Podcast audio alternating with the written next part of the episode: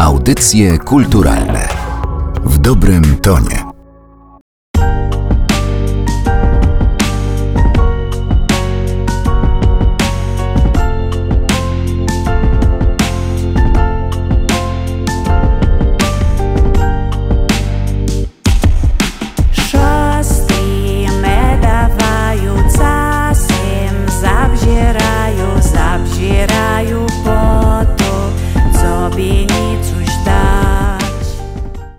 Rozpoczynamy audycje kulturalne. To jest podcast Narodowego Centrum Kultury przy mikrofonie Aleksandra Galant. Pierwsza na świecie płyta z pieśniami w gwarze mazurskiej. Powiedzieć że byłam zaintrygowana, kiedy usłyszałam to sformułowanie, to jest mało, dlatego że tak naprawdę to mm, zaintrygowana, poruszona i zaciekawiona byłam, kiedy tej płyty po prostu wysłuchałam, bo robi ona niezwykłe wrażenie. Jest to muzyka, z jaką się nie spotkałam.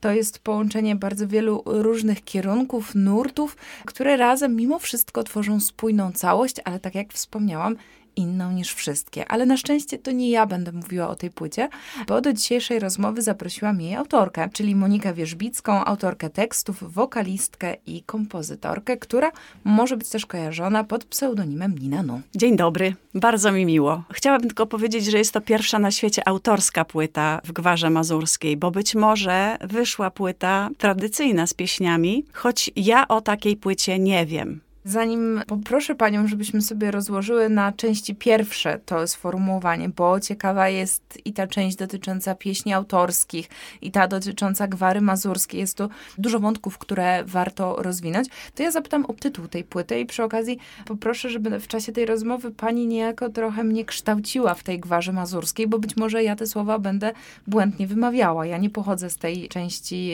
Polski, więc styczność z gwarą mazurską mam niewielką. Tak więc płyta Dusa? Dusa, czyli dusza. Mazurzy, mazuzyli. Jeden z charakterystycznych punktów. Dusa, ponieważ okazało się, że na płycie jest więcej tekstów, piosenek traktujących o duszy, ale pierwszym utworem, który powstał i pomyślałam wówczas, że chciałabym e, stworzyć coś więcej niż tylko jedną piosenkę. Najpierw była pieśń napisana po polsku, Dusza. Poprosiłam Piotra Szatkowskiego, doktoranta Instytutu Slawistyki Polskiej Akademii Nauk, o pomoc w tłumaczeniu. Zresztą Piotr mi pomaga od samego początku, tak powiem, działalności mojej mazurskiej, ponieważ tłumaczył już na pierwszej płycie Głos dawnych Mazurów parę tekstów. Potem w trakcie mojej działalności edukacyjnej, mojej, potem dzieliłam się tą wiedzą z innymi cały czas przy mnie był i był z życzliwą uwagą. Zawsze był, po prostu. I kiedy już miałam tekst po mazursku, zaczęłam śpiewać. Melodia sama przyszła. Zresztą tak jest w przypadku wszystkich tych pieśni. Po prostu melodie przyszły razem z tekstami. Jak sobie myślałam, od razu śpiewałam i za, zapisywałam na dyktafonie propozycje, takie, które mi przychodziły z głowy. I zazwyczaj te pierwsze propozycje były trafione w dychę. I wówczas ja wcześniej już myślałam, że chciałabym coś zrobić z Rafałem Benedekiem, ponieważ e, jego wrażliwość, jego kunszt mnie zachwycił. I poprosiłam go, wysłałam piosenkę i poprosiłam go, żeby przemyślał sprawę, czy nie zechciałby zrobić aranżacji, produkcji do tej pieśni. Czyli wysłałam taką surówkę do klika, czyli takie tk, tk, tk. Śpiewałam bodaj kazda dusa i cała piosenka przeleciała. Rafał odpowiedział, że no można by spróbować i od tego można by spróbować. Minęło trochę czasu i dostałam w pewnym momencie gotową aranżację, taką no, gotową, no rybkę taką już ułożoną. Zachwyciło mnie to i zdałam sobie sprawę, że nadszedł czas na zrobienie czegoś więcej niż tylko pojedynczych piosenek, które cały czas robiłam z różnymi artystami, którym jestem przewdzięczna za tę podróż do Dusy. Zapytałam się Rafała, czy nie zechciałoby zrobić całej. Wiedziałam, że będę chciała połączyć pop elektronikę, bo ja też nawet nie wiem, jak to nazwać, bo jest tam i elektronika, i pop, i trochę awangardy. I bardzo chciałam to połączyć z żywymi instrumentami. Rozmawialiśmy dużo na ten temat e, z Rafałem i zgodził się ze mną, że fajnie będą brzmieć. Także w trakcie pracy nad płytą zaprosiłam wspaniałych muzyków, muzykantów, muzykantkę Sylwię Świątkowską, która mogę tak powiedzieć, że jest ze mną od głosu dawnych Mazurów, gdzie zagrała swoje partie, ale tak naprawdę ze mną jest dużo dłużej, ponieważ zachwycałam się jej talentem i wrażliwością od samego początku, kiedy poznałam kapelę ze wsi Warszawa. Na płycie też zagrali Wiesław Wysocki na klarnecie i na saksofonach i Łukasz Korybalski na trąbce. To instrumentarium też zwróciło moją uwagę, bo tak a propos tego, że wymieniała Pani różne gatunki, które na płycie się znalazły, to ja sobie pomyślałam, że jednymi z ciekawszych płyt są te, które tak trudno włożyć w jakąś kategorię i szufladkę i tam tak zamknąć i tutaj z Dusą na pewno tak jest. Obok tych brzmień elektronicznych pojawiają się naprawdę rzadko spotykane, wydaje mi się, w tej chwili instrumenty, czyli no na przykład ten klarnet. Mhm. E, obok nich saksofon i trąbka i skrzypce. Mhm. Tych nawiązań do muzyki ludowej, do muzyki tradycyjnej można szukać nie tylko w tekstach i nie tylko w słowach, które się pojawiają. To jest w ogóle wspaniałe, że pani to zauważyła, bo jak państwo sięgniecie po tę płytę, to usłyszycie, że żaden instrument, no raz może, ale żaden instrument nie zagrał pojedynczej ścieżki. To tak naprawdę był celowy zabieg, ułożenie, że jak grają saksofony, to cztery. Jak grają fidel y, płocka i skrzypce, to dwa. Tak jak kapele wiejskie czasami grały. Ta pan tutaj sobie grał solówkę, drugi usłyszał, że tam ktoś gra solówkę, to ja też. I takie miszmasze powstawały, cudowne. Ja byłam na paru takich, no nie wiem, no koncertach, E, gdzie widziałam wiejskich muzykantów grających, cały czas się śmiałam. Miałam uśmiech taki, to znaczy to nie śmiałam się z czegoś, ale uśmiechałam się po prostu, że to tak można, że czasami jest nierówno, nieczysto, a to wszystko gra, bo grane od serca. Więc bardzo się cieszę, że pani na to zwróciła uwagę, że to instrumentarium jest rzeczywiście takie klarnety, saksofony są instrumentami używanymi przez grajków tradycyjnych.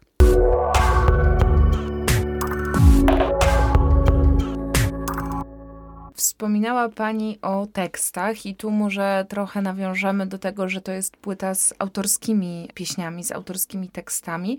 Pojawia się tu automatycznie pytanie, skąd brała się inspiracja. Pani prywatnie i osobiście jest związana z Giżyckiem, a więc z tym rejonem, gdzie Gwara Mazurska jak najbardziej się pojawiała. No ale jak te teksty do Pani przychodziły? Nie mogę nie wspomnieć wielkiego udziału w tej płycie Olgi Stopińskiej, która pierwsza pokazała mi pieśni i tak naprawdę ona się śmieje i mówi, że to nieprawda, ale moją jest alfą i omegą, a przynajmniej była na czas poznania pieśni. Trafiłam do Olgi, bo chciałam poszerzyć spektrum swojego głosu i od razu Olga ma niesamowitą ekspresję, siłę taką kobiecą. I od razu powiedziała Monika, szukaj pieśni, szukaj śpiewaczek, to jest twoje dobro i bardzo taki właśnie pod wpływem tej zachęty, takiej prinuczki znalazłam pieśni, korzystałam z archiwów Radia Olsztyn, jak również naszych państwowych archiwów. To był też czas pandemiczny potem, za chwilę, więc wszyscy jakoś e, zaczęliśmy mieć trochę więcej czasu. Wszystko się przeniosło do domu, do internetu, a że pisałam pracę stypendialną, Mazurska opowieść, to otrzymałam z Ispanu część pieśni, o które poprosiłam właśnie do pracy takiej własnej edukacyjnej. I praca z Olgą, która pokazała mi po prostu moc pieśni, jak te pieśni czytać, w jaki sposób do nich podejść, nie od strony stricte estetycznej, tylko takiej psychologiczno-duchowej, plus śpiewaczki na taśmach, pani Luiza Żabka, Julia Gutowska, Wilhelmina Gala, Kasia Gawęcka, panowie Zaborowski, Kowalczyk. Jak ja słuchałam państwa, to łzy mi jak grochy leciały. To było takie doświadczenie, zaskakujące, bo ja tak od takiej technicznej strony podeszłam do pieśni, że chciałam poznać pieśni, bo chciałam je wpleść do scenariusza sztuki słowno-muzycznej, ta, ta, i nagle dostałam w twarz taką prawdą, takim niczym niewymyślonym, prawdziwym głosem ludu mazurskiego. Pamiętam, że mówiłam wtedy Oldze, mówię, Olga, ale ja pieśni to ja nie będę śpiewała, ja będę tworzyła tu wiersze. Ona mówi, Monika, nie wiesz nigdy, co się zdarzy. Ja na ten moment nie mów, nie mów, bo ja taka ekspresyjna jestem. A tutaj okazało się, że po latach, nagle po napisaniu tego scenariusza, ze mnie zaczęły pieśni wypływać, ponieważ no, można patrzeć na pieśni w kontekście przekazu takiego komunikacyjnego, społecznego, żartobliwego, plotkarskiego, ale również w kontekście radzenia sobie ze swoimi emocjami. Przecież wtedy nie było psychologów. Wtedy były kółka wiejskie, kobiety się spotykały z kobietami, faceci z facetami, panowie i śpiewali sobie i śpiewali tak naprawdę, żeby upuścić emocje, żeby nie było tak właśnie patetycznie, było różnie, było i żartobliwie i plotkarsko. Nazwiska były pieśni tak robione, a ta Wiśniewska to taka i taka, ale były właśnie takie pieśni jak taka Po co zaś mnie mamusieńku zamąc zwidała, gdzie taki lament i żałość nad losem dziewczyny, która poszła za mąż kompletnie nieprzygotowana do chaty, gdzie się czuła obca, więc tak naprawdę sami też możemy czerpać dla nas, bo jeśli coś nas porusza w danej pieśni, to znaczy, że tutaj gdzieś mamy swoją sprawę do załatwienia. można się po prostu dużo z tych pieśni nauczyć o sobie, można prześpiewać i prześpiewać tak naprawdę te emocje.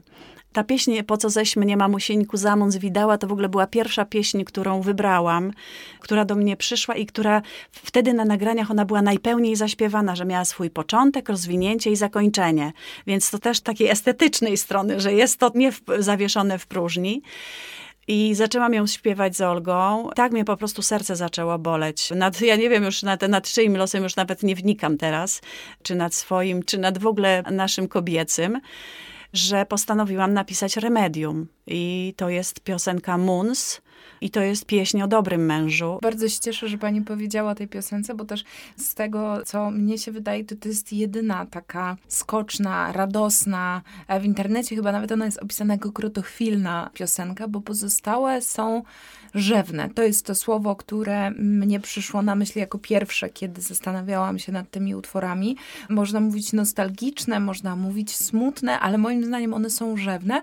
Ja się zaczęłam zastanawiać, czy to może mieć związek z historią tego regionu. Bardzo trudną, tak naprawdę ze społecznością nieustannie doświadczaną i przez wichry historii, ale też przez naturę. Ta rzewność to ze mnie wypływa, nawet jeśli, nawet jeśli w piosence Szostri czy Set Book no, setbook jest tak naprawdę moim hołdem i moim zachwytem nad książką Ernsta Wicherta, Dzieci Jerominów, sagą mazurską genialną literaturą po prostu i opisuje taki bajkowy świat Mazurów. Opisuje świat, w którym chcielibyśmy być. Ja na przykład odnajduję się w każdej postaci. To nie jest tak, że ja się wybieram tylko jako główny bohater Jons Jeromin, tylko ja widzę z siebie w wielu postaciach z tej powieści. W książce Dzieci Jerominów jest wspomnianych kilka pieśni. Są incipity, te początkowe zdania.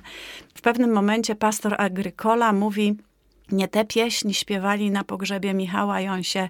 Powinni byli śpiewać Kroczy cicho na swój sposób przez las miły Bóg. Myślę, jaki tytuł. No i zaczęłam tego szukać w archiwach. Nie znalazłam. Piszę swoją i napisałam tak naprawdę to, co ze mnie wypłynęło. Przy okazji tej płyty w ogóle się nie zastanawiałam, co napisać. Miałam wrażenie, że przychodzą do mnie te teksty, tak samo jak i potem melodie na te teksty. Taki świat, no, no wypłynął ze mnie. Szostri, mi się wydawało, że szostri na przykład są, czyli siostry, nie są smutnym kawałkiem, ale wydaje mi się, że to jest mądry kawałek. Jest tam taki tekst, że siostry moje dają, czasem zabierają. Zabierają po to, żeby mi coś dać. Siostry moje patrzą, lustra w oczach mają, ech, co ja tam widzę, muszę miotłę brać. Nie jest taki smutny, no, wydaje mi się, że to jest mądre, żeby, żeby zauważyć, że jeżeli ktoś nam czegoś nie daje w życiu, to nie jest zamknięcie bram na amen, jamais, tylko być może jest to wielki dar. I też jakoś z życia napisane, tylko właśnie tak nie wprost, tylko tak ubrane poetycko. Mówiła pani o ludziach po prostu stamtąd, którzy byli doświadczani przez los bardzo, bo żyli raz w Polsce, raz w Prusach Wschodnich, potem w Niemczech, a teraz znowu w Polsce. I tak naprawdę ja myślę, że Mazurzy się nie określali jakoś tak szczególnie. Oni po prostu byli ludźmi stamtąd. Oczywiście żyli w państwie i państwowość była, ale tak naprawdę byli ludźmi tamtej ziemi, lasów, jezior, stosunków międzyludzkich. Ludzie żyli w małych wioskach, małych społecznościach, nigdzie pewnie nie wyjeżdżali. 15 kilometrów miasto, miasteczko większe poza wioską, to w ogóle już była wyprawa. Głównie trzeba było pewnie iść na piechotę. Ta moja praca pięcioletnia z Mazurami, ja tak myślałam, że tylko literatura, tylko kultura, ale nie da się odciąć kultury od historii regionu. Na szczęście. Więc to do mnie przychodziło. I ja, która nie za bardzo lubiłam historię, bo po prostu trudno mi te daty wchodziły do głowy, nagle otworzyła mi się głowa na historię. Szukając różnych informacji na temat wierszy, pieśni, trafiłam na wspaniały w ogóle zbiór księdza Gizewiusza, pieśni ludu z nadgórnej Drwęcy. I jest to zapis.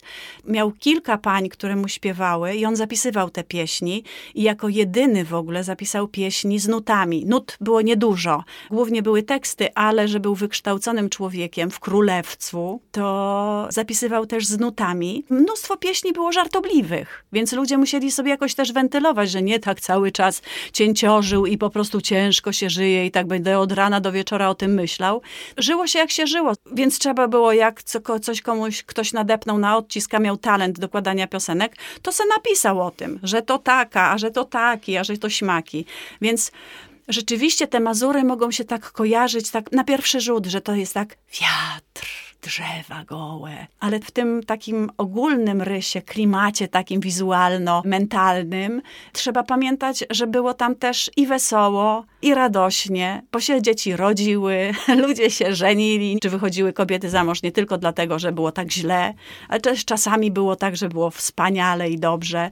Więc chciałam powiedzieć, żeby nie zapominać o tym, że było ciężko, ale też było w tym ciężko, radośnie i ludzie znajdowali pewną radość bycia i życia życia. Tam. Oprócz tego, co pani powiedziała, to znaczy, że ta gwara towarzyszy pani, panią fascynuje, zaczęłam się zastanawiać, czy tworzenie w gwarze, czy też e, wyrażanie się za pomocą tekstów pisanych gwarą daje coś więcej niż pisanie po polsku, niż pisanie w tym języku, który jest dla nas pewnie taki bardziej intuicyjny, użyteczny, ale też użytkowy.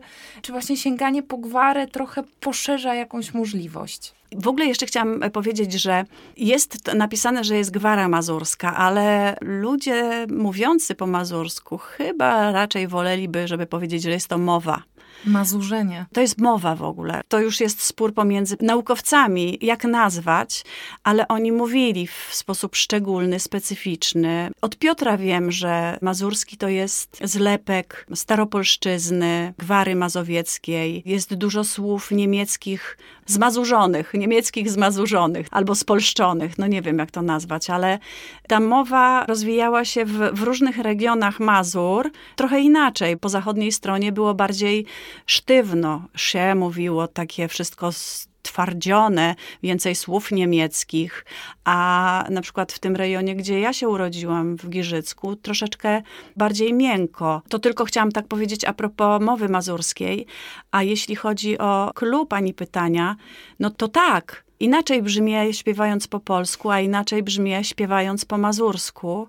Kiedy poszłam do Olgi, zobaczyłam, że śpiewając pieśni, ja ostatnio powiedziałam tak, bo mi się to, to, coś takiego przyszło do głowy, że jak ja śpiewam po mazursku, to mam wrażenie, że jestem w domu. Mimo iż nie mam korzeni, moja babka, prababka, moi dziadowie nie urodzili się na Mazurach, ale mam takie poczucie, czegoś ciepłego, jakby mnie ktoś od środka głaskał. Ja akurat nie śpiewam ciężkawych pieśni bardzo, bo nie mam takich doświadczeń y, życiowych. Natomiast tak cieplej mi jest, tak trochę głębiej. Nie umiem inaczej tego nazwać motywy i pieśni ludowe, tradycyjne, związane z konkretnymi regionami, nadal w Polsce nie są chyba tak w pełni wykorzystywane, natomiast nie da się ukryć, że jakieś podchody do tego, zaczątki tego już były. Pani pisząc, opowiadając o tej płycie, przywoływała chociażby Grzegorza Ciechowa, który przypomniał nam Piejokury.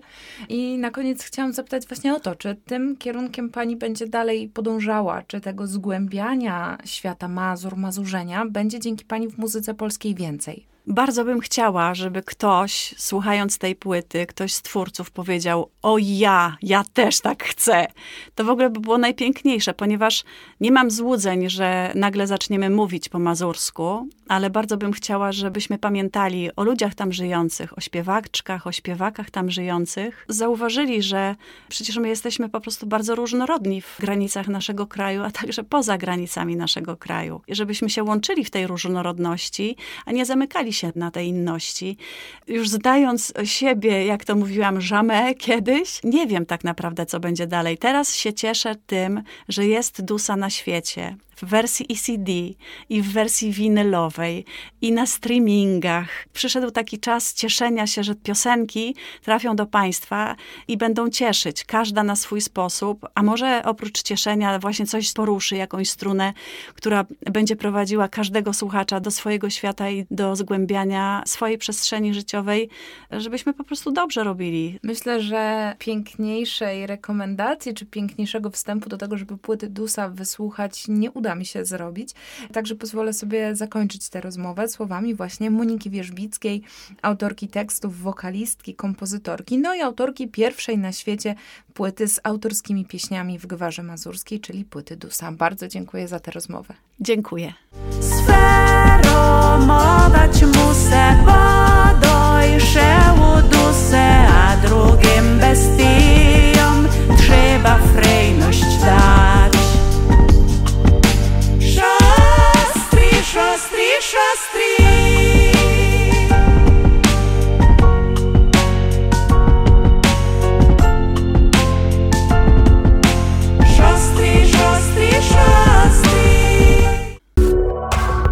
Audycje kulturalne w dobrym tonie.